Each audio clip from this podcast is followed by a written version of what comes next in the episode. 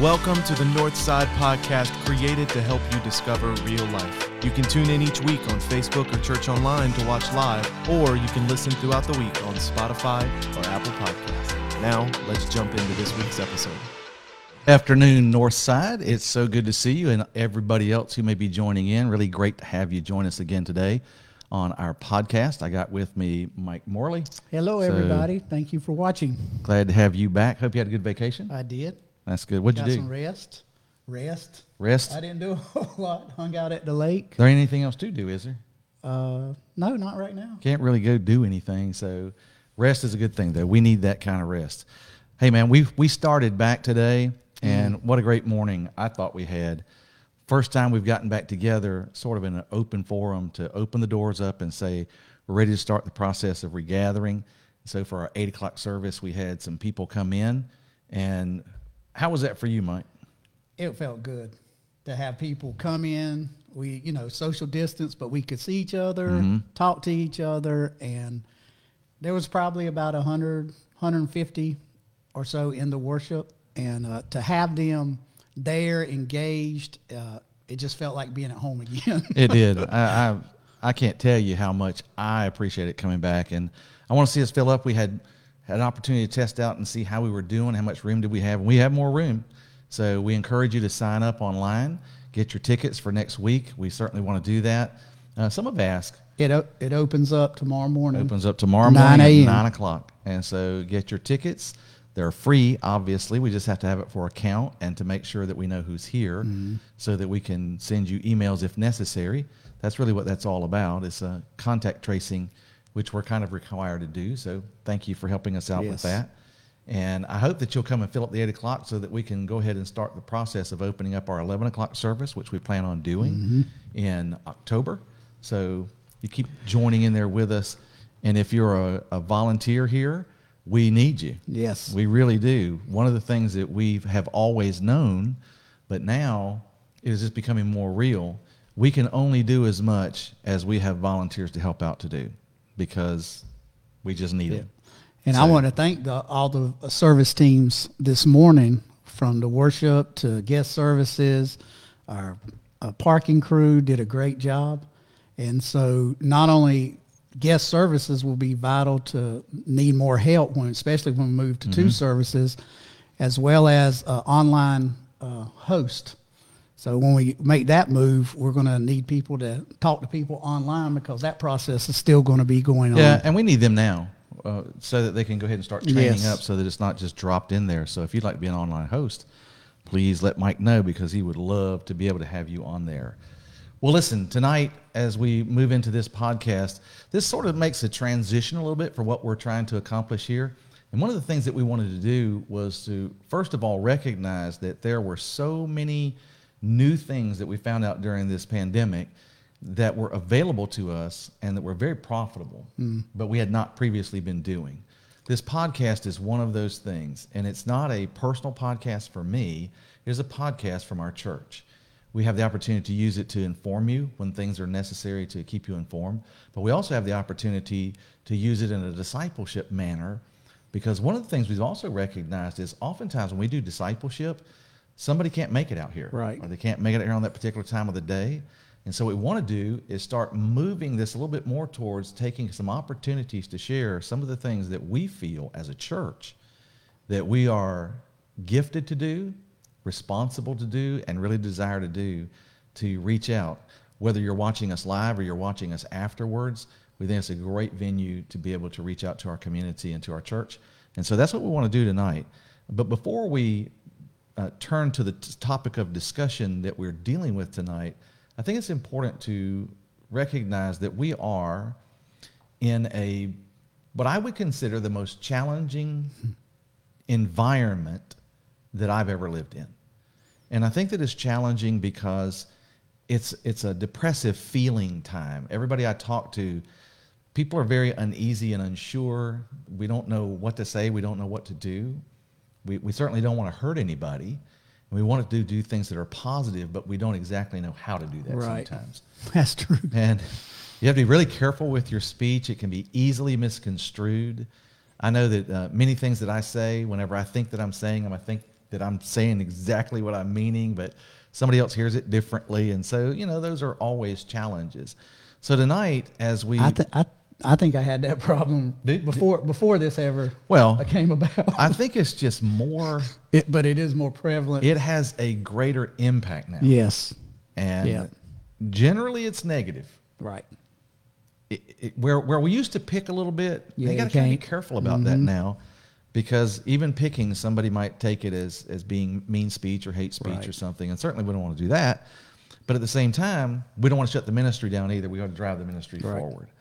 So as I look to the future of what we're doing here as the church, there are so many things that I feel like that we have really to offer to all of those, all of you who are watching.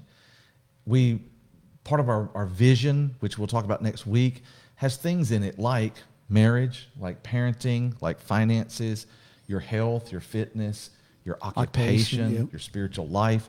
There's so many things in there that always for me, it's how do you get this out and how can we put it out there as quickly as possible, doing it very well, as broad as can be operated? How do we do that? Right. And I think that this is one of those platforms that allows us to do that because it is archived.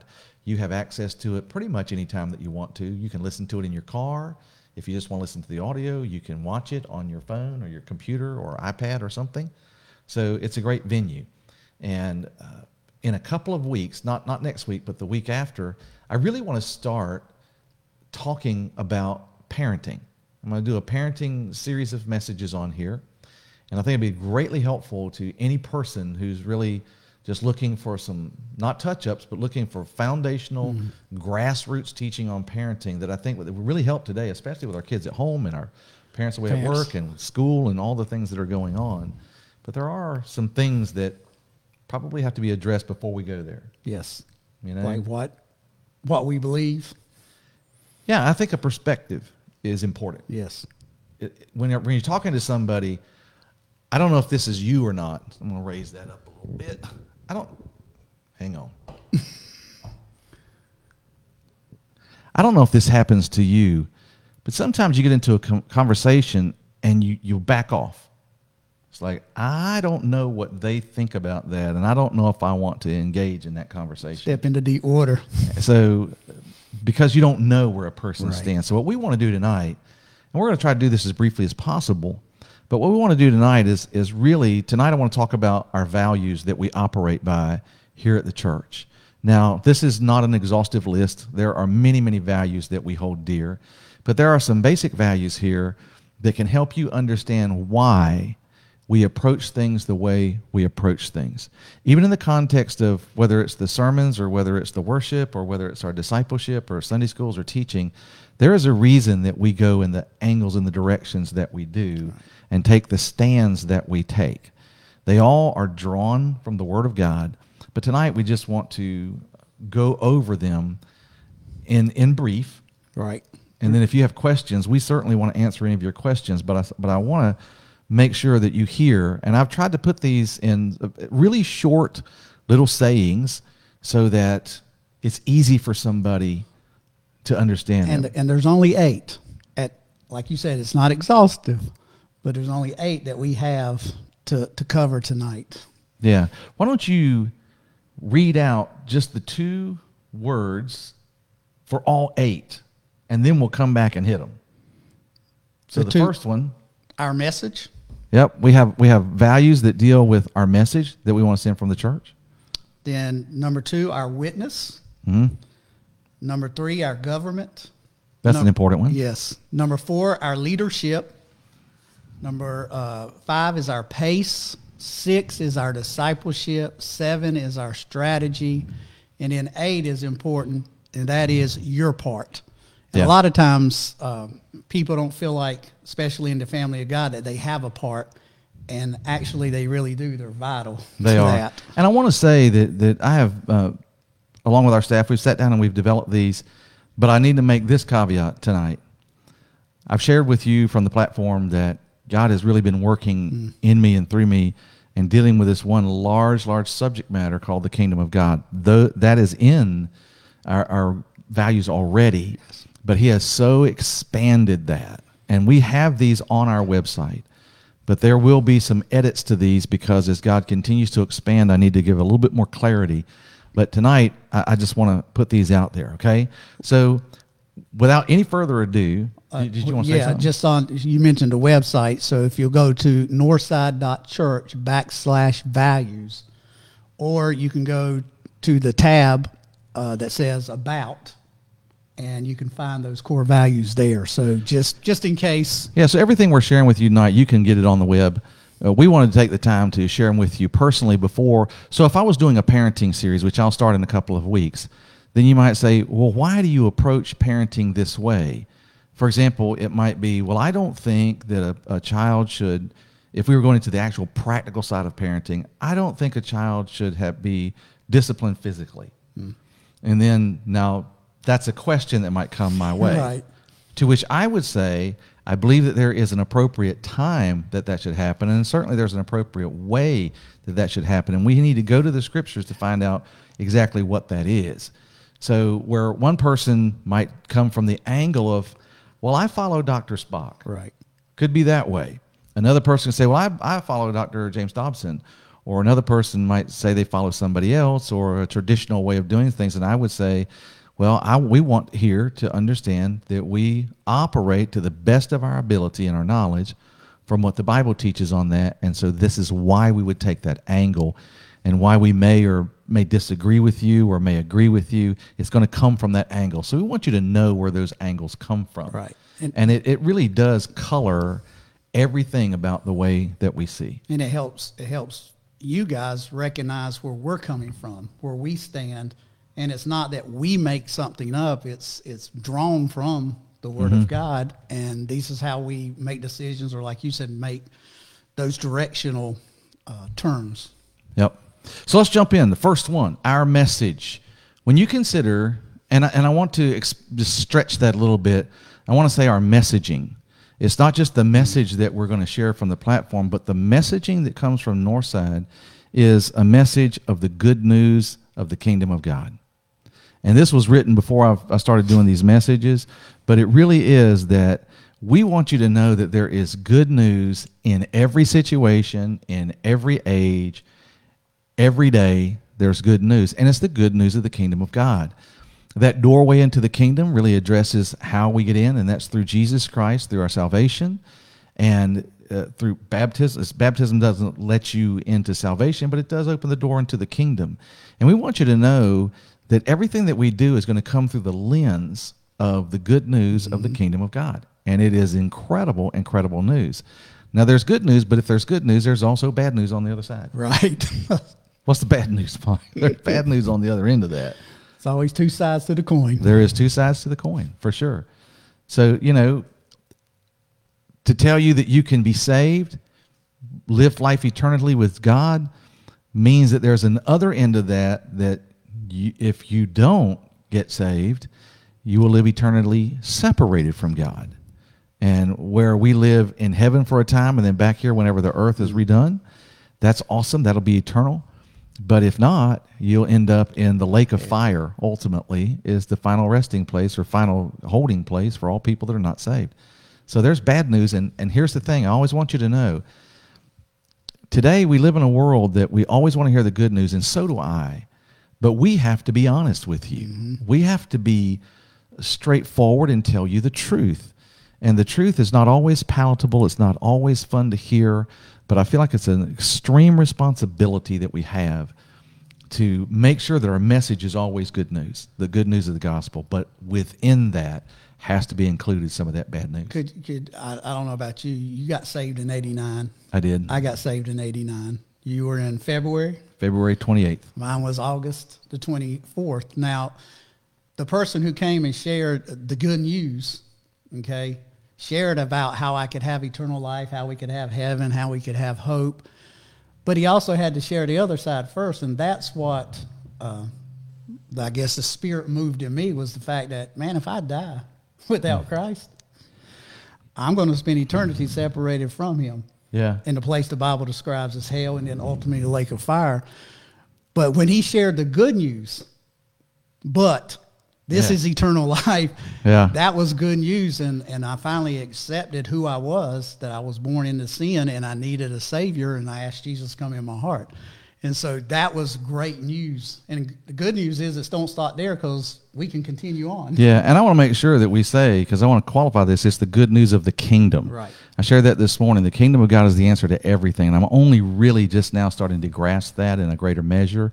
It's going to take me a year to deliver this. I'm telling you, it really is. The more I get into it, and I think about the thirty to forty minutes at a time I get on a Sunday morning, it's going to take me a year to do well, this for I, sure. I went back in my mind, if if people recall, I, I guess it's probably nineteen, eighteen years ago now, when you preached through the book of Romans. Yeah.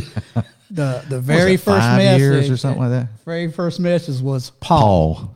He preached on just Paul. And so I feel like that would be the same thing if we're really going to grasp the totality of I think the kingdom so. of God. It is, it is going to be a very uh, meticulous study of the kingdom of God because of the benefit, not just the knowledge, the benefit that we're going to gain. And I believe it's going to change us in a great and a mighty mm. way. So that's our message. It's the good news of the gospel. So anytime that you, so when I, when the things come from the news, whether it's whether it's political or it's social justice or it is a pandemic or something like that, I still believe that the message from this church needs to be the good news of the kingdom of God. Yes. That regardless of all the bad stuff that's going on, we have the privilege and the opportunity through the midst of all the bad to be the people with the to be the carriers and the messengers of the good news for Christ. And which leads into your second, our second core value of a witness. Yeah, so our identity. Right. Who do we see ourselves to be? I do not see us as Northside Church. That's not our identity. That's the name on the front of our church. Mm-hmm. We are located at twenty-five oh one North College Road when we choose to gather. The the church is obviously, a, our gathering place is twenty-five oh one North College Road, but we ourselves are a number of different things. And, and, and listen to this one. First and foremost, we're God's children. Now, listen to this. There is a lot of teaching in the Scripture. Paul constantly identifies himself as a bondservant mm-hmm. of Jesus Christ. But I want you to know this, that in the kingdom of God, there are no servants. That's going to mess with somebody. There are no servants. There are no slaves. The only thing that is in God's kingdom are sons and daughters. Now, the sons and daughters serve. Right. They serve ways that a typical servant would never serve. But it is because of their relationship as sons and daughters of the King. They want to. They desire. They and so, first and foremost, we are children of the King, beyond question. But we are also ambassadors for our King. And an ambassador, if you really understand, most people understand an ambassador, it is a person that is carrying, that is a citizen of a, a country or a nation or a kingdom, and they're going to a place that is not presently that kingdom, but they carry the kingdom with them. And literally, we are ambassadors from heaven that are carrying, bringing the kingdom of heaven down here into this world and expanding into this world. So God called us to be an ambassador. So we always feel like that that our ministry is far beyond the walls of this church. Yes. Uh, this is the place of transformation, but that is the place of influence out there, and we as ambassadors are supposed to go out there and represent the kingdom and the King when we go out there. So that's really important. Well, it's funny that you, you mentioned that. Just something hit me on vacation. Um, you know, Brandy's birthday's coming up at the end of the month. Mm-hmm. But she needed, you know, we have, now we don't have birthdays. We have like birthday weeks, birthday months. Oh, okay. You know what I mean? Yeah, I do. I do. So, so um, Brandy was like, well, my birthday's coming up, so I really would like a fire pit. So I was going to go to Lowe's and get one of those with the stones mm-hmm. and do it, but we found this uh, cowboy um, fire pit, so I got that. Okay. Well, while I was looking... I don't know what that is. Well, it's, it's a fire pit, then it has an arm that you can put charcoal under and then cook on top of it. Oh, yeah, yeah. Put a little so, kettle on there. Yeah, it's, it's cool. Anyway, I'm looking at this thing, and this couple comes up, uh, and we're in Clinton, North Carolina, and I don't know them from Adam. And uh, so I was like, yeah, he said he only has two left. We're getting this one, and, you know, you might want to go ahead and get it. Well, we go out and pay in the other way, and I'm loading it in the truck with the help of the employee from Lowe's, and this couple's coming by, and they done bought that last one. I said, yep, you done got it. He said, yep. So we, I said, well, hold on, I'll help you load it. And then, uh, of course, the guy asked me, says, well, what do you do? I said, well, I'm I'm a staff person at Northside Church in Wilmington. And uh, he said, Baptist, Pentecostal? I said, well, I don't think it really matters. It's it's whether you're a Christian, you've asked Christ. And they're mm-hmm. like, yeah, we both agree with that. Both of them ended up having cancer mm-hmm. at some point. But the whole point, that, that was an ambassador. I was in Clinton, North Carolina. Yeah. And I was there and ha- met this couple that I had the opportunity just to make sure they're saved and encourage them and, and move on. So that was just an illustration that, to That's that. What it is. And and not only that, Uh, we are also stewards. Hmm. One of the great teachings of the kingdom, and again, all of this is through the lens of the kingdom. Uh, in a kingdom, I don't know if you guys are aware of this or not. Think about uh, England. Think about the Queen. I don't know if you're aware, but the Queen owns everything. Yep. Like everything. There's actually no such thing as personal property in a kingdom. Hmm. The king owns it all. He always owns it all. They can hand it over to you for a possession for a while, but you actually have no ownership mm. in a kingdom. What you have is stewardship. You've been given something, and you get to keep it while you're here, and you're responsible for it, and you're responsible for the purposes behind it, and it's called a stewardship. And that's what God has called us to do. So we recognize that we are the children of God, we are ambassadors for God, and we are stewards of mm. God's stuff. So we always recognize that. That is why one of the reasons that Northside has always been so open-handed with all the properties around here, because it doesn't belong to us. Mm. It doesn't. It belongs to God. And we get to decide each week, hey, God, how do you want us to use your stuff in a manner that brings you the greatest amount of glory? And that's what we always try to do. So our identity is, is wrapped up in that. We're God's children. We're God's ambassadors. We are God's stewards. And we try to be really faithful to that. So we look through that lens. Number three. Our government. No, it's our witness, isn't it? That, yeah. Yes. Our My witness. Plus. Is it not? You switched it up. No, no, see. You added, oh, you added that one in there. What in the world? You started studying the uh, kingdom of God. No, that's not new, man. No? That's, not, that's not new, no. I think Joe edited that out. Joe stuff. We'll blame him anyway, right? Uh, well, I tell you, our witness. What do we want our witness to be? And when, I, when we say that, when somebody comes and they look at who we are, what do I want them to see from us? Mm-hmm. Our witness should be that we are living in hope. Sure. It's one of the great challenges of right now, and, and what I see is it's it's such a hopeless feeling moment, and yet God wrote about this moment, and there is hope. There is huge hope in this, and I want to make sure that people recognize that even when you feel weighted down of the various challenges that you're facing every single day, there is always, always, always hope in Jesus Christ. There's hope in his kingdom, that we always have something that we can do.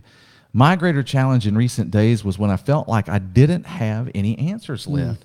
Yeah. And so it really drove me to God to say, look, uh, I don't want something written down on a piece of paper that we say but that we don't do. I need a message that you have for our church and you have for this world that is a message of hope.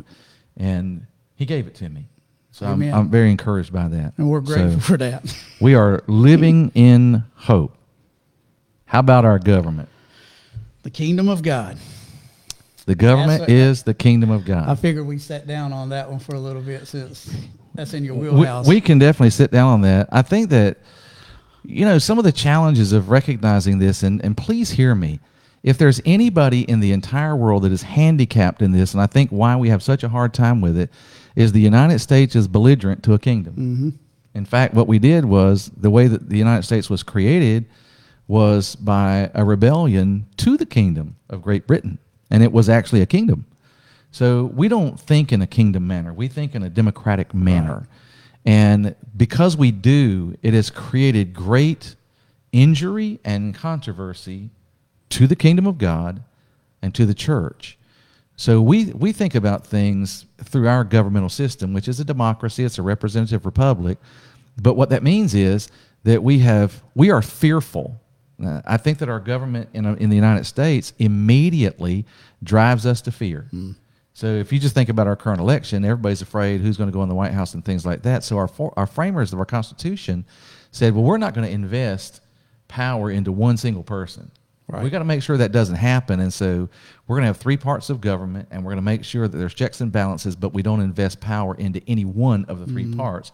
We'll break it up into three pieces, and it takes all three pieces to go together as a way of protecting this possibility.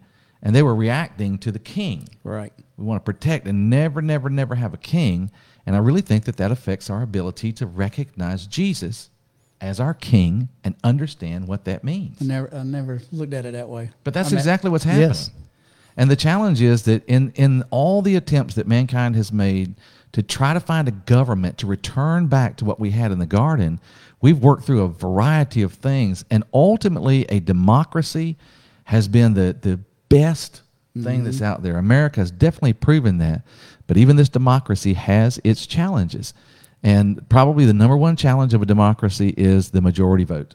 Right. And that is simply because uh, it works fine when the majority's thinking right, but if the majority's thinking wrong, then we can still go the wrong way. And there's nothing to hold that. Yes. Within the kingdom of God, and I said it this morning, I said it, God says, seek first my kingdom and righteousness. His righteousness. It is his righteousness that holds the kingdom where it's supposed mm-hmm. to be.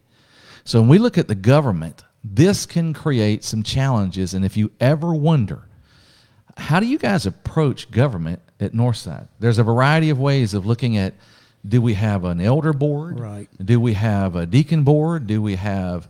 Uh, some kind of governmental standards or something like that, you know, some committee, w- committees or, or all those types of things. And it's like, no, it's a pastor-led church. And um, that carries an incredible amount of weight to try to make those things right. But why is it a pastor-led church? Is it because I'm a dictator or I don't want anybody telling me what to do? I have plenty of information coming my way. Right. It is because that is how God set it up. In his kingdom. That's In his kingdom. Right. That's how he set it up. And I don't have the right to change what he said. In a kingdom, I want you to think about this. In a kingdom, when the king says something, it was done. It's been said. You don't argue with the king. In a democracy, the president can say something, the Congress can say something, the, the Supreme Court can say something. Every one of us have decided we're not going to agree with anything mm-hmm. anybody says.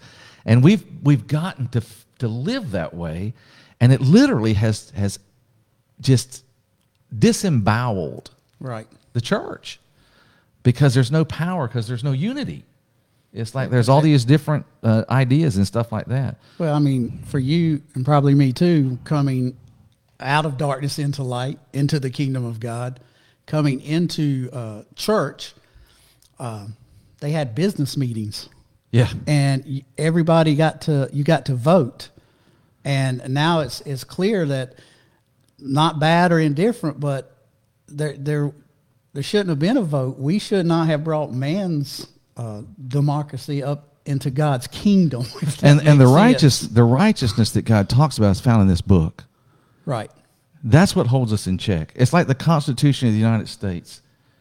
That here's what the Constitution says. So that always holds us in check. Presidents come, presidents go. Congressmen come and go, and but the Constitution always mm-hmm. stays there.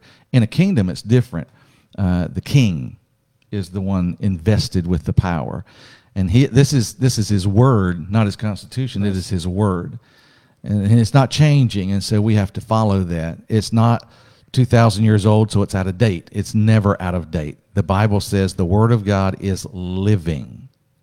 That means it's not a dead language. It's not a dead system. It's not something that happened two thousand years ago. It keeps pace with the time. It always keeps pace with the time. So we, we have that Constitution, which is the Word of God under God's kingdom. I'll expand that. Oh, my goodness, we'll ever expand that. But it's important to recognize that the government system that we have here is a kingdom government, and I am not the king. Right. That's really important to understand. Mm-hmm. I am not the king. I am a child of God. I am a steward of God. You know, ambassador. I am an ambassador of God. And I have a responsibility within the kingdom, but I am not the king. Mm. I don't get to decide. God does. And it's my job to dig into this book to find out, and through prayer to find out, what does the king right. want? You know? And well, the, we, the, we say that in Philippians three, you know, we're not citizens of here, but we're citizens mm-hmm. of heaven or the kingdom of God. And so we say that, but yet we don't sometimes live under that. I don't think that we understand the power of citizenship. Right. I want you to hear what I'm getting ready to tell you. The greatest gift that a kingdom offers to anybody is citizenship. Mm. That is the highest gift that any kingdom or any country can offer to anybody is citizenship. And we just talk about it like it's kind of off the cuff. Right. But consider, if you think about the Apostle Paul, the fact that he was a citizen of Rome was very advantageous to him in all the things that he did, and he was able to go back and lean on that.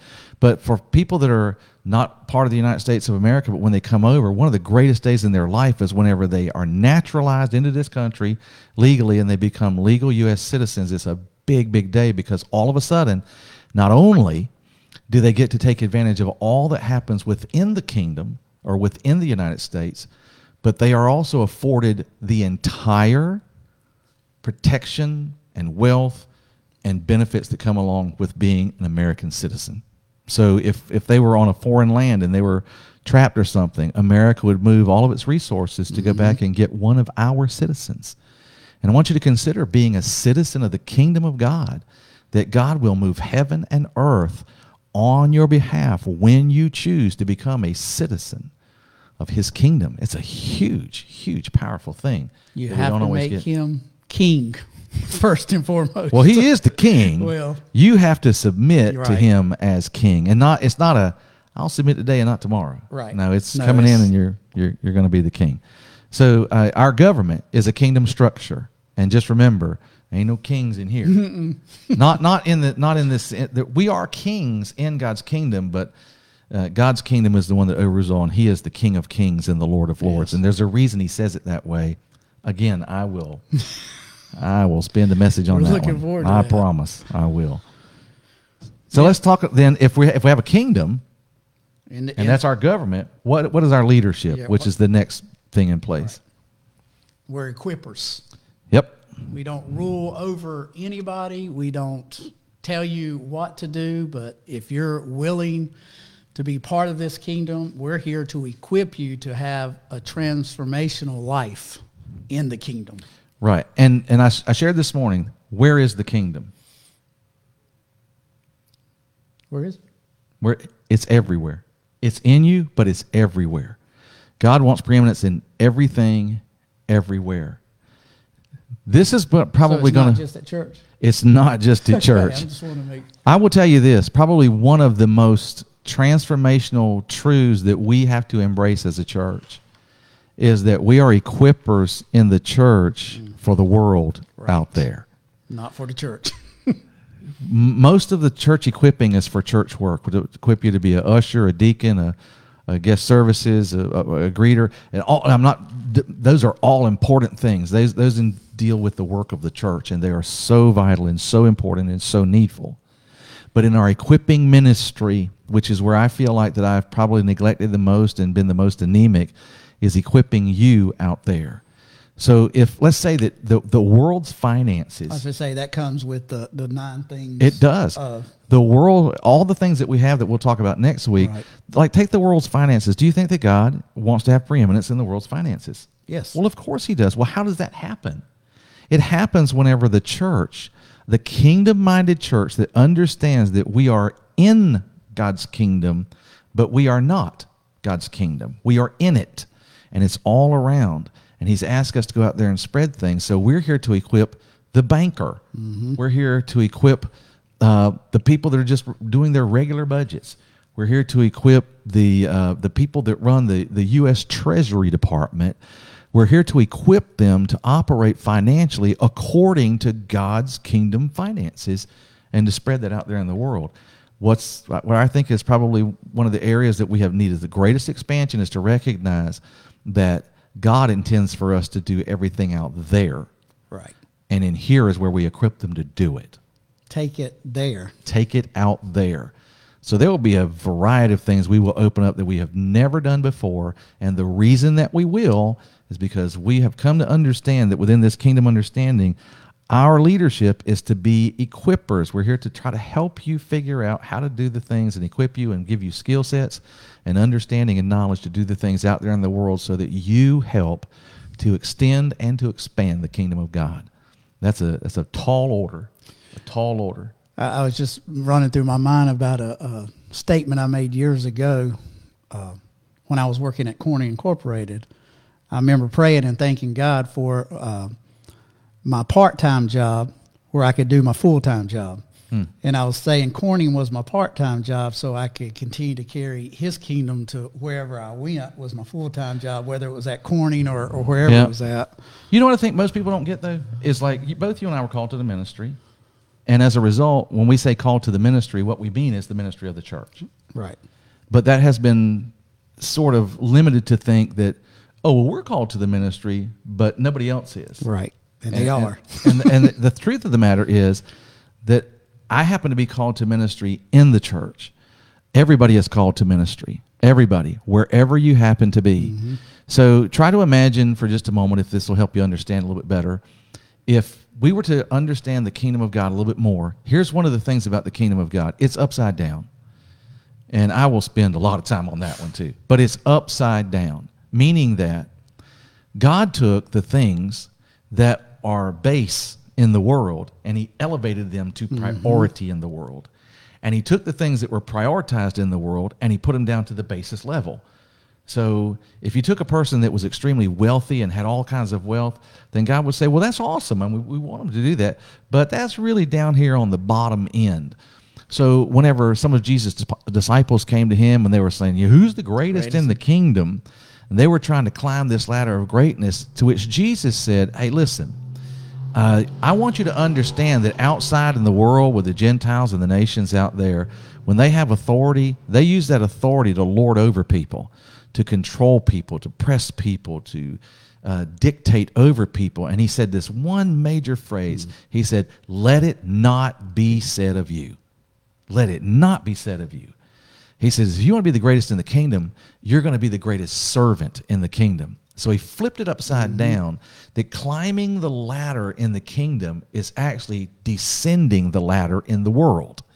So what ends up happening is, try to imagine wherever you happen to work, if your boss is sitting up in a, a high place, which he should be, I understand that in the world system, and he's dictating to you all these things. But what would happen if that boss, that leader, came into the kingdom of God? He was saved. Mm. He or she was saved. They followed through. They began to engage themselves in discipleship, and we as equippers took that person, started to help them understand the value of the kingdom, the values of the kingdom, the culture of the kingdom, all the stuff that is in there. And they embraced it, and they recognized, oh my goodness, I have been a dictator as opposed mm-hmm. to a servant to my people. You go to work one day, and the, and the boss that you always see behind the two-way mirror that you never really see his face, but you feel like he's looking at you, all of a sudden he's down on the floor, and he's over there beside you and saying, are you? Do you have everything that you need? Is there anything I can help mm. you with? Tell me about what's going on down here. How can we improve this? I really want to hear from you. And then all of a sudden they begin to serve their employees. Become a better company. I mean, could you imagine what that would happen when the church chooses to equip in the kingdom that goes out there and begins to expand it? Because could you imagine what that would look mm. like? That would be just amazing. And that's only one small sampling of what could really happen. And that's a, a change in the way the church is going to have to perceive what it is that we're going after. So we could spend all night yes. long on that. We're just trying to introduce them. Yep. And it's important. Why do you, why do you feel like it's important that uh, people viewing this podcast and, and even considering about being part of the family in Northside understand our our values? I think that it's really important to understand our values so that you can understand us mm-hmm. and that you can understand why we do what we do. That there's not, we're not just plucking stuff right. out of the air, that it starts to make sense, and it's within a context that makes sense, yes. that really, really does make sense. And, and for example, I, I, I don't know if you know this right now, but I'm in a lot of trouble right now. I'm a pastor, I'm preaching, I'm saying things that are hard for people to hear. And so I'm in a ton of trouble. I've had many people to be happy with me, many to be mad with me. Some have told me they're not coming back anymore. And, and, and I understand all those things. I don't hold anything against anybody. But there's a reason that I have taken the stand that I've taken. Right. For example, in the kingdom, in the kingdom of God, there are sons and there are daughters. That's it. That's it. Mm-hmm. There are sons and there are daughters. There are not old sons and young sons. Mm-hmm. There are sons and there are daughters. There are not uh, high-ranking sons and low-ranking daughters. There are sons and there are daughters. There are not white sons and black sons. There mm-hmm. are sons and there are daughters. There are not Asian sons and, and Indian sons. There are sons and there are daughters in That's the it. Kingdom of God.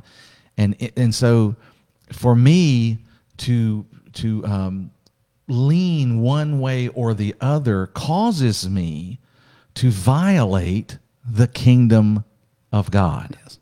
It is not that I don't sympathize with all that's going on out there, but for me to choose to lean on one side or the other would be a violation of God's kingdom. That's something I cannot do. Mm-hmm. So to learn where these values come from helps people to understand that's why you're making those decisions. Yes, it's these values that really set some parameters and baselines on what we do. So the next one we have is our pace. Yes. That's important. Well, we put it this way. We are marathoners, not sprinters. There, when I first got saved, man, I was running a hundred-yard dash. Trying to do everything. I thought, if I don't get this done, Jesus is coming mm-hmm. back, and I'm never going to do anything for him. And I was doing everything I could, as much as I could, almost killed myself, burning myself out for Jesus. Well, then I, you then you start to realize that you ain't got to do all that. You know? It's a long life, I hope. Well, and you've we, been at it for twenty, twenty-five. twenty-five as pastor, uh, thirty as a believer. Right. And I've been in it for twenty, twenty-something years as well. Mm-hmm.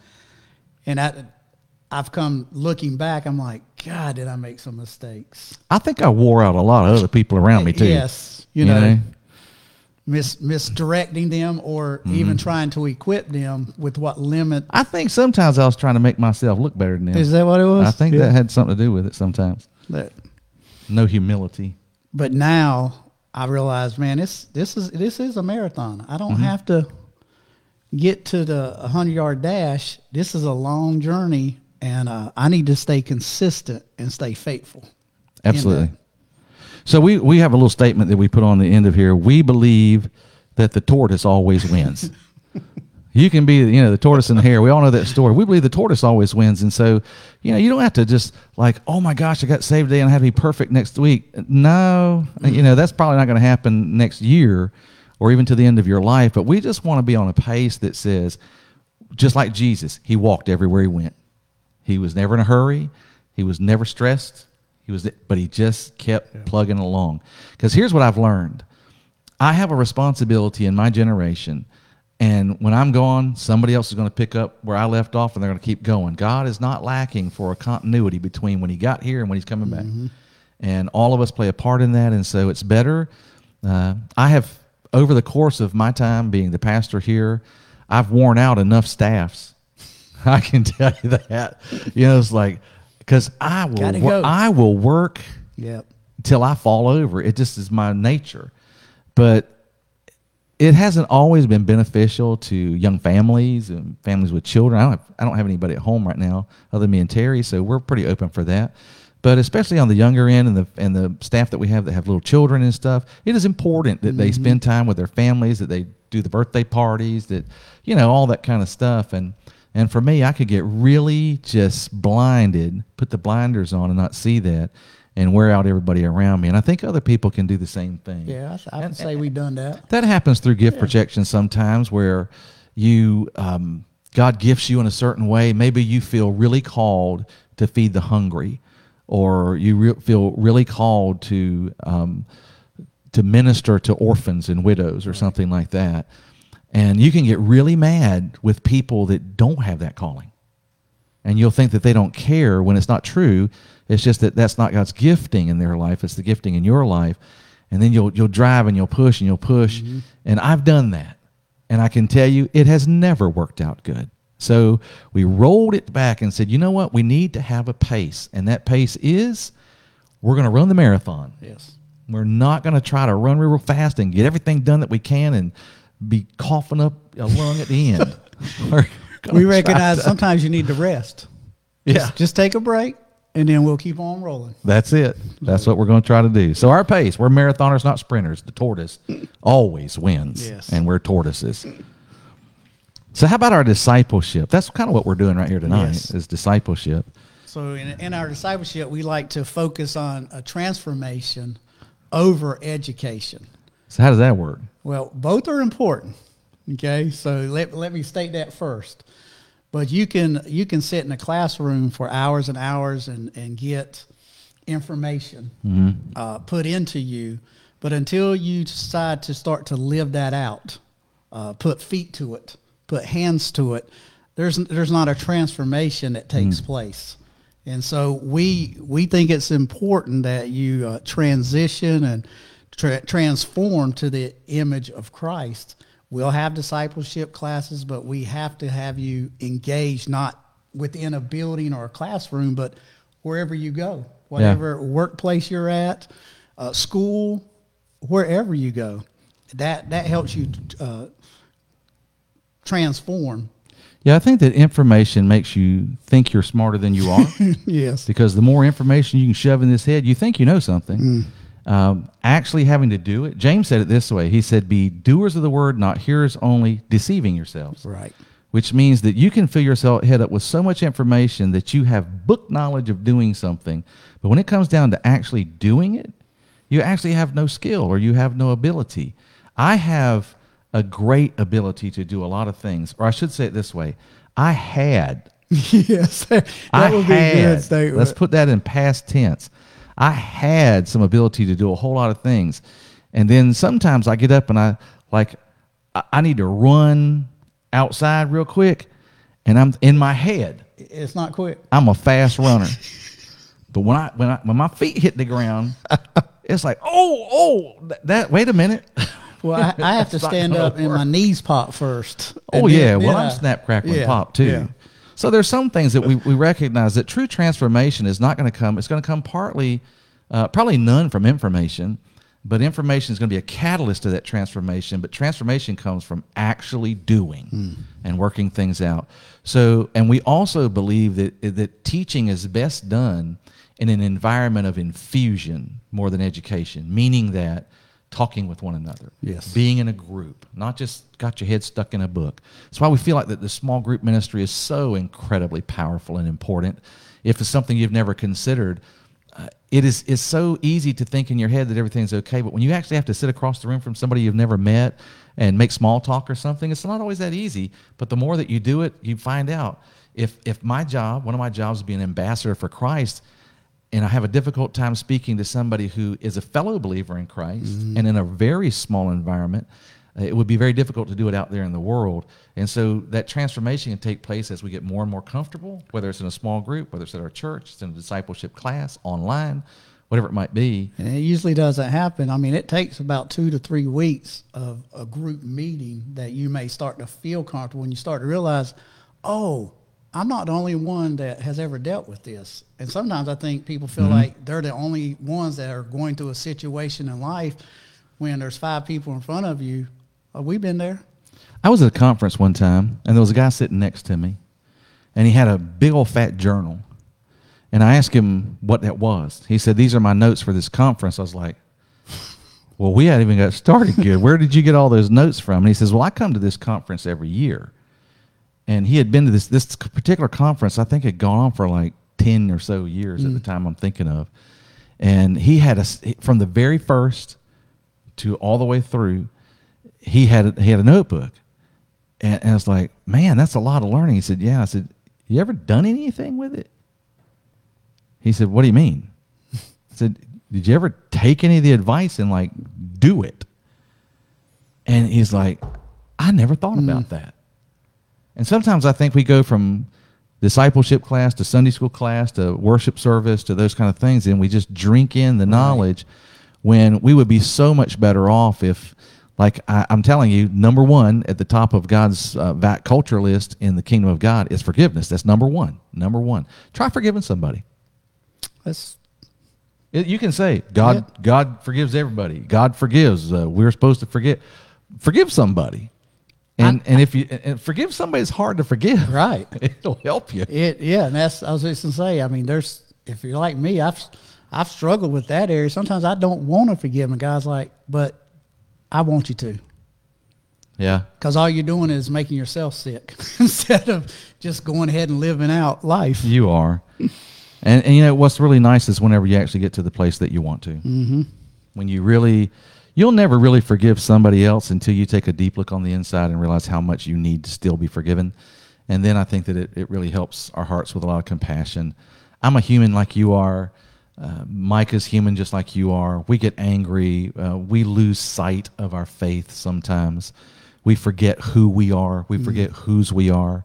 We say stuff that, God, we can't reel it back in. Sometimes I want to kick myself in the mouth because it's like, oh, why did you say that? Or it just came out. You didn't even yep. mean to, and it came out wrong, and then you can't change it.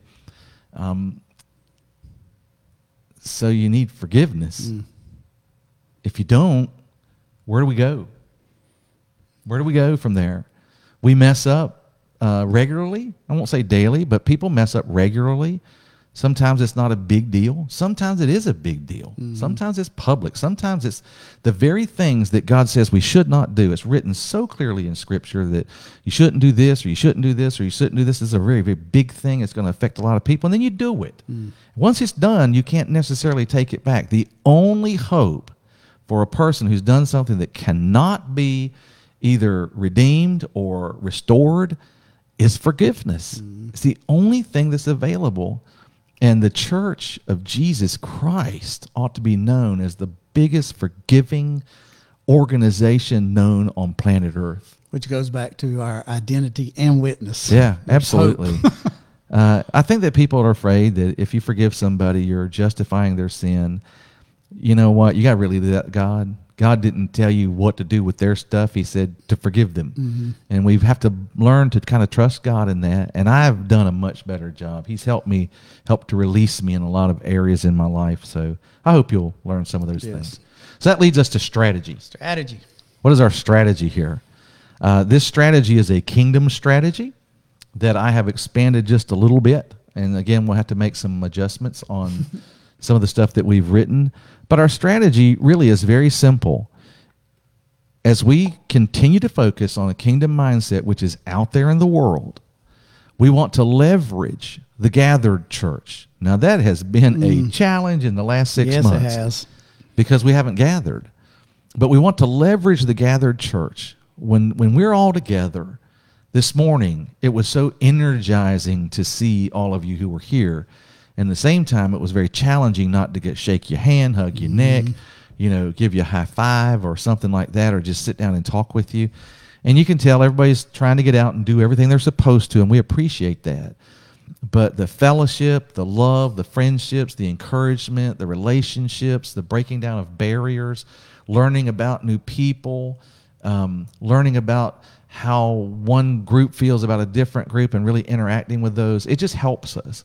So we want to take and leverage the gathered church in such a manner that we empower the scattered mm-hmm. church, because the scattered church is in the kingdom. And so we have to take our time together here at the church. And if I could give you a visual, you know, verbally try to build a visual in your mind, the Church of Jesus Christ, more than anything, is the transformation arm of the kingdom. Uh, everything it starts coming, and God funnels it through the church for transformation so that it can go out and influence and impact the world for the expansion and extension of his kingdom. So the church is a very, very powerful entity of transformation, and we have to take advantage of what happens while we're gathered so that it will have impact while we're all scattered. And our impact is never, ever going to be when we're in our buildings. Mm. It'll never be there. That is where our worship takes place. This is where our fellowship takes place. This is where our fun takes place. This is where our transformation takes place. This is where our, our, our engagement with each other, this is where our relationship times take place. But this is not where our impact takes place. We impact out in the world. So we want to take advantage of the gathered church to impact the scattered church, to, to empower the scattered church to expand God's kingdom and God's world. And that's what we're trying to do. So when you come in here, one of the reasons that I'm I'm dealing with kingdom stuff, or why Joe would pick certain discipleship things, or Elliot would lead you in a certain way in a small group, or Mike in volunteerism, is because we're trying to leverage this time not just to say, hey, we love you and, and hang out with each other. We certainly want to do that. But we have a very limited period of time. I mean, I'm always mm. getting run off the stage. Not, not that anybody's doing anything wrong. That's me. But I, I'm running myself off the stage. Say, oh, I've gone too long. I've gone too long. But I'm trying to do everything I can while you're here and while we're gathered, so that I can empower you for whenever you're not around. That's that's our strategy. In a and, nutshell, that's what we're trying to accomplish. And that's one reason we're doing the podcast. Right. So you can go back. Uh, most of the time, you're only going to hear the values, the, the uh, vision, the mission, if you come to get informed and get connected. Right. And, you know, we there's way more people that we can influence uh by the podcast, and you being able to get access to what we believe than to come to eleven o'clock. Now, hear me. We encourage that. Yeah, please. Because it's, it's uh, we need to be together. We need to have fellowship, but we, we want you to understand who we are and how we function. Uh, so the, hopefully this is going to help you as well. Yeah, I want you to know that whenever you go down to the beach, even even if you have a bathing suit on, just a reference, if you weren't here for Sunday morning, it's a reference to yes. the service this morning. That's the kingdom of God down there. Mm-hmm. It really is. And you can have an impact on the beach. Wherever you, you go. You really can. You can have an impact on there. We want to equip you so that when you're on the beach, that it wouldn't be like, oh, my goodness, you know, this is not a church or something like that. It's like, no. Now, you don't have to throw the church language on people or anything like that, but there's you might just simply be helping someone carry a chair. Chair, cooler, whatever. Something like that. Or you're like, hey, my parking space is coming open. Just hang on and you can take my parking space. Something like that. Jesus said that if you give a single cup of water in the name of Jesus, then you have done great things out there. And he takes note of that. And I think that those are significant things that we haven't always considered. Well, I don't teach a Sunday school class, or I'm not a preacher. It's like, yes, you are a preacher. Mm-hmm. You're just preaching to a different congregation. And we really want you to to embrace that. I don't think people recognize they uh, they influence more people than we probably do. Absolutely. By preaching, because they're w- there. When well, I, I, I hear about our congregation. I do. I hear it. Sometimes they'll say, people ask me who I am, I tell them, like, Northside. I know somebody goes to Northside. Mm-hmm. Matter of fact, and they'll start telling me a story about one of our members and how they are doing things beyond anything I've right. taught them. They really are. They're doing kingdom work. They are doing kingdom work. And it is so encouraging whenever you hear that. And, and um, that's that's whenever, like, what I live for. Mm-hmm. It really is. I think that's so cool. Well, what part do they play? We've been talking about whenever it comes to the, we're, and we're specifically speaking to the gathered church mm-hmm. on this first part. Because when you come here, we feel like that we have a stewardship that God has given us, and that in, that stewardship produces a responsibility of things we're supposed to do, and this is what we're trying to accomplish. But then your part, we feel like that there's parts that you too have to take advantage of as part of this greater body of Christ, but also the kingdom. You are a kingdom citizen. You have citizenship in heaven, and your domain is earth. You're representing heaven on earth. That's what God asked us to do. So there's some parts that allow you to be involved with us. And uh, we'll break them down. I'll take one. Mike can take one. Okay. Uh, first of all, we want you to unite with us in Christ. Now, here's what that means. I'm not interested in un- uniting around Baptists. You know? Mm-hmm. Uh, denomination is fine. I don't have a problem with denomination, but I, but I really wish that we could just be Christians, Christians. That we would just be the family of God.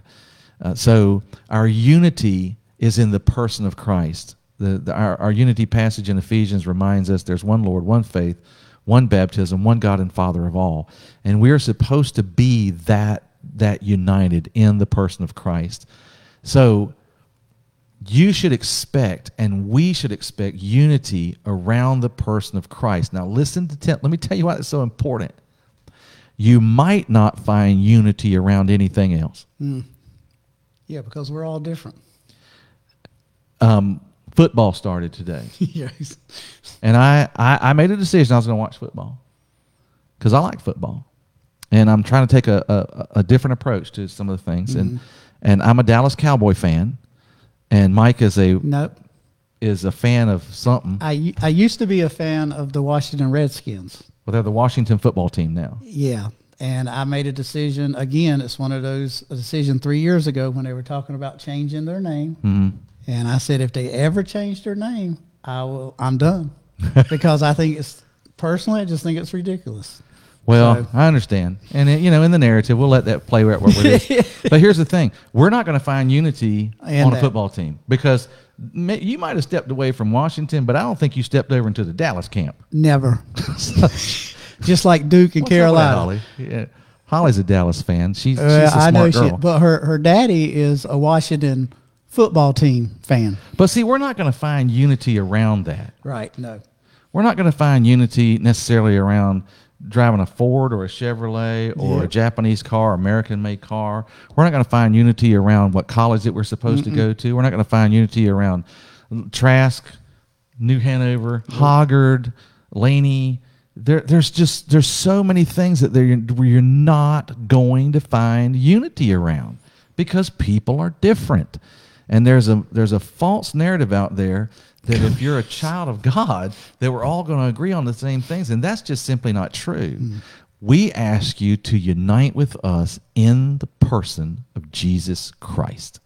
It's important. And His kingdom. His kingdom. His word. That's His where we righteousness. Have His book. Unity. Yes. But uh, everything else we won't. That means that you can come here and be a fan of Washington. Yeah, or Dallas. Or, you know, or, or Dallas. No, it's Dallas no. or all the other stuff. We're still going to let you come in. Still going to let you do that. So, Tasha, you know. Go Heels. Where you where you want them to go? Leave the state of North Carolina? So we want you to unite with us in Christ. Secondly, we want you to worship with us in person. Mm-hmm. Hey, during this COVID thing, we have learned so much. We're on camera with you right now, and we visualize you across this camera. We love you. Thank you for tuning in with yes. us. We've we've received so many incredible opportunities through the online presence, through the technologies that are out there, but nothing replaces in-person worship. We are fully aware that you can't always be here. People have work schedules. Sometimes you're on vacation. You can't always be. A lot of things can come up. We totally get all that. Not a problem. But listen, we unless you are providentially hindered from being able to physically come to this property, maybe you're out of town or something mm-hmm. like that. Or you, you don't even live here.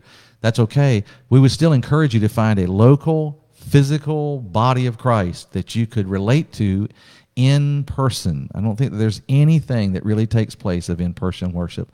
And so we ask you to join with us in worship as often as is possible. There is nothing, I think, that encourages the body more than when you walk into the building and it's full. Yeah. And I'm not sure that there's something more discouraging than to walk into there, whether it's your class or something like that, and it's half empty. It's very discouraging. So your very presence is such a powerful part of who we are. We desire to have you in in-person worship. And let me let me just say there, at this particular moment, we are having only eight a.m. Sunday morning live service. And uh, again, you can get a ticket by going to the website and registering. But we will be moving to eleven a.m. Mm-hmm. So I know some people. We will be adding. Adding, yeah. Adding. adding. We're keeping the eight o'clock, and we'll be adding an eleven o'clock. And then o'clock. We'll be coming back to the nine thirty. Mm-hmm. So I know some people, like you say, work or whatever. We understand all yeah, of oh, that. Oh, totally. So totally. Even if you don't like getting up early, we understand yeah. that. But when we do have that option, we encourage all you All I'm to saying is that whenever part. You have opportunity to be in in-person worship, mm-hmm. we really want you to join with us in person because I miss you. Mm. And I I need your fellowship. It was awesome this morning to sit down yes. and talk with some people. Man, I was at, I did a wedding last Just, night, and I hung out for like like four hours. Mm. I think they were like, would you shut up and leave? leave. And I told them, like, can we clean up? Man, I ain't been around people in so That's long. Right. I just want to talk to you. So we had a great time. Good it was deal. A lot of fun. not only worship uh, in person, but then unite with us in service. Yes. Uh, we we need uh, God. Again, didn't save us just to sit here. And when we what, say service, we're not talking about the worship service. Right. We're talking about serving. Serving. Yeah. Uh, being a part, because when God saved each and every one of us, he gave us a spiritual gift. Mm-hmm. And he placed us, first, according to First Corinthians twelve, he placed us in this body to serve him, his kingdom. He's the king, but all of us working together can make such a great impact. Mm-hmm. So it takes every person, and I'll I'll continue to encourage you to sign up for one of our service teams, to get involved, because that's where you can make relationships, friendships, and really start to see your life transformed, because God never created us to be uh, independent. He created us to be dependent. Yeah, and inter- interdependent. Interdependent. interdependent. Dependent upon him and interdependent upon each other. Absolutely. So we encourage you to, to and not only for, for what's on this campus, but outside. Um, Asia Winstead has taken on a, a section of Hampstead up in that area, mm-hmm. and really got so much going on in, in in regard to helping to feed some kids up there and clothe them and do various things. And there's an incredible need for service. That's not at Northside, and it shouldn't be at Northside. Right. It should be up there. And man, if you're looking for a place that has a really impactful service, that she's got this thing under control, and Asia's one of those people that just has stuff like in order. Uh, so you would find that if you were serving with her, it would be a pleasurable service. Mm-hmm. I don't know that there's anything more pleasurable than to serve with somebody that knows what they're doing, knows how to help others to help what they're doing, has got everything organized and in order and has a plan. That's Asia Winstead. Yeah. And so that's that's not at Northside, that's somewhere else. And we think, let's get employed in that. Or if it's hurricane fixing up of houses or whatever it is that we're going to do, we want you to join with well, us in since, service. Since you brought up Asia, it might be a good jumping point, because um, at Thanksgiving, we're going to do something. Yes, we are. Uh, and Asia is going to have a meeting next Saturday, uh, where last year we attempted to do Operation Turkey. Yeah, we relied on them, and it didn't work out. Right. So we've taken... We didn't rely on Asia. We relied right. on Operation Turkey. So uh, Asia has a heart for our community, and so this year at Thanksgiving, we are going to do... We can't call it Operation Turkey, but we're going to... We haven't figured out the name yet. We're going to serve about five hundred people uh, Thanksgiving dinner. And so if you're interested in being part of that, mm-hmm. please let me know, or you can reach out to uh, Asia, and... She's having a meeting next Saturday, so I just want to go ahead and give a plug for that, because I'll be helping her get volunteers and people to uh, get that off the ground. Okay. So. Let me let me add one that I've added, okay. so it's not on, on the ears, and that is uh, we want you to unite with us in Christ, worship with us in person, join hands with us in service, but I also want you to help expand the kingdom with us, here's the phrase, mm. in the sphere of your influence. That means that your expansion of the kingdom will not be on campus. It'll be wherever your sphere of influence right. is. It might be at Corning. It might be at G E. It might be at the beach. It might be in the Pizza Hut. It, I don't know. Where it might be in your neighborhood. Uh, wherever that sphere of influence is, we want you to have a kingdom mindset that says, God wants this out there. You'll understand that so much more as I go through all these processes. Mm-hmm. But we want you to join with us and have that kingdom mindset that it's okay. And here's what I mean. Uh, here's one of the things that, that sometimes will handcuff us as members. You can have such a great loyalty to Northside that you become disloyal to the kingdom of God. And that would be a sad thing to happen. It has happened. It has happened with me before. So another church is doing something, and it's a great work for the kingdom. And so somebody decides they want to could go help out another church. It's like, I, I, well, I'm a member of Northside. I don't think that I could go do that. Yes, of you course can. you can. Yes, you can. And you should, because we're kingdom-minded. And, and there's not actually another church. There's only one. It belongs to Christ. We're all part of the body. We're in local fellowships. But we don't want you to limit everything you do mm-hmm. just because it comes under the umbrella of Northside. Right. We want you to operate in your sphere of influence, wherever that happens to be, and with whomever that happens to be happening with. And we want you to know we're good with that. We appreciate when you do that. So any any of the churches that are around here, or any might not be a church. It might be a, a local ministry. It could be. It could simply be the. Um, I don't know. We, well, I, it might not even be a ministry. It might not be religious at all. It, we it, we have a lot of people who serve our community, whether it's through Red Cross, like Jimmy Watson. Yeah. Uh, Ron and Susan Wade does uh, ministry at uh, different areas, whether it's a nursing home or something like that. So that's kingdom work. Yeah. That's what even whenever they were cleaning cleaning the sides of the roads, you know, you adopted part of the highway. Mm-hmm. That's not a churchy thing or or whatever, but that's kingdom work. And we want you to engage with us as we all expand the kingdom in your own particular sphere of influence. And whenever you add together all that we are and all the places that we reach, it's just amazing what could be with us. And so we want you to do that. And then finally, um, or not finally, we want you to grow with us in groups. Boy, it's so important to recognize the value of the small mm-hmm. group. And I know that that is not something that Northside has really ever fostered from its original beginnings. It's an that's a mistake on my part. I should have been much more deeply engaged in building small groups, but now uh, I committed to build those small groups. That's why we hired Elliot Medlin to focus very specifically and say, I'm going to put an entire minister on small groups so that we can continue to build those things. And I know it may feel awkward because it's just not been part of our culture, and I understand that. That makes it challenging for Elliot. Mm. Uh, he came from a church that their culture was small groups. That's how they even started. Right. And so it's a very natural thing. And as he came here, he found it was a little bit more difficult because that is not our culture, and it needs to be part of our culture. So we want you to embrace the issues Hey, of small groups. And there's there's some of you maybe watching that have been gifted to be a, a, a small group leader, facilitator. Uh, we want you to join in and yeah. help us build that culture. Absolutely. So don't don't feel like, oh, they got plenty. We we no, we never have plenty. We the kingdom. We're talking about expanding the kingdom of God. Mm-hmm. There's never plenty. There's always expansion. Absolutely. So we want you to multiply with us by inviting others. Invite people to church. You know, don't beat them over the head, but in, just invite people. They, they may or may not come.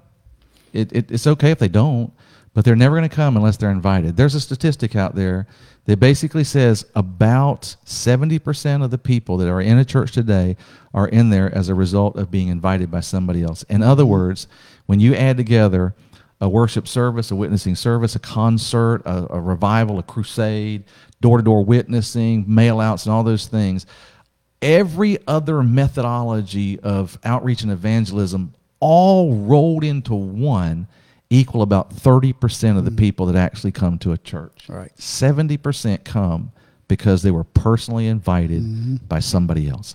So we want to encourage you, if you believe in what we're doing here, uh, we ask you to invite others as well. And then finally, we ask you to support us through giving. The, the church is expensive. It's expensive because of the numbers of people that we have to consider housing. So if we had five people, we would only need a, a small shed to house all of us. Right. But whenever you have over a thousand like we do, we have to have a number of buildings, a number of facilities, places for our children, places for worship. And the thing is that whenever nobody's here, it still costs the same amount of money if nobody shows up. And so the expenses don't ever cease. And God made provision for that through the tithe, that this is how we're supposed to make sure everything works. And we ask you to continue through your support. I want to thank you for how you have supported through this entire pandemic, because you've been incredible. Yes. Uh, in fact, you've you've shocked us and surprised us in many ways.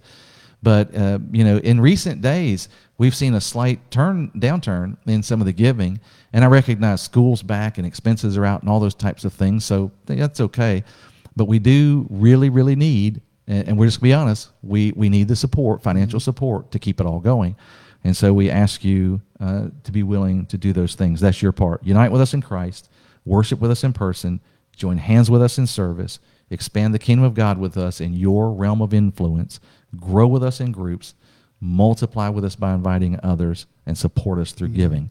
And then that's what we really need from you. So for within the context of those eight values, it's why we it's why we do what we do. It's why we approach things the way that we approach things, because we see that the good news of the kingdom is our message, that we are children, ambassadors, and stewards of God, living in hope so that others can see our hope, governed by the kingdom of God, equipping people within that kingdom, running a marathon, not a sprint, and focusing on a transformation through connection with people, not just in education, leveraging this time together that we have in our gathered situation to empower us in a scattered situation for God's kingdom, and then inviting others to get on board with us in those arenas. It's a very simple thing uh, for me to say because, you know, we wrote it and we put it out there. We felt like it come from the Word of God. But it's something that we felt like before we jumped into anything else, we wanted to make sure that you understood where we were coming from. And next next Sunday night, Mike and I want to sit down with you, and we want to take you through the vision of Northside. You see, oftentimes they'll say, we're here to help you to discover real life. life. What does that mean? And we want to take the time to share with you what that means. Now, if you, if do we have any questions that we're answering? Well, I, I haven't seen any uh, other than we were talking about Asia. And so if you want to sign up to help her, you can go to uh, groups meeting on our uh, website. Under groups, yeah. And it's called uh, Be Transformed. So if you want to be a part of really making a difference in the community, just go there, sign up, and Asia will get get up with you. Yeah, and I'm, I'm just, again, I want to get a little plug for Asia because I know her. She is an organized, mm-hmm. committed, focused young lady. And and I'm and great. She gets it done. I'm grateful for her. I know you are because we don't have to think about it. No, we don't. We don't. Just let her. She's so passionate. In fact, most of the time she's pushing me in the back. Exactly. She's you know, texting. Uh, you gonna do this? That. You gonna? Yeah, I'll get it. Yeah. So. so that's a good thing. Well, listen, I want to say to you, thank you for tuning in with us tonight. Yes. We really appreciate it. I hope that uh, anybody who's listening to this afterwards, it'll stay out there on our podcast. And, and we hope that you've benefited from that. If you're a member of our church, we hope that it helps you to understand us a little bit better and understand the approach and the angle that we take at things and where we're headed. I think when we add that to our vision statement next week, that it'll make even become more and more clear. And then as I try to, we really feel like that we've chosen parenting first because with all this going on and our children at home and school situations where they are, we felt like that maybe it would be very helpful. And if you know a parent that's got some kids that could benefit from this, please let them know to tune in, and we'll do everything that we can to help. And if you got questions, you didn't send them in today, but you have questions, know that we're here yeah, to answer, to answer those questions at any time. Yep. We love you. All right. Love you guys. Been good to see you tonight. Enjoy. Appreciate you.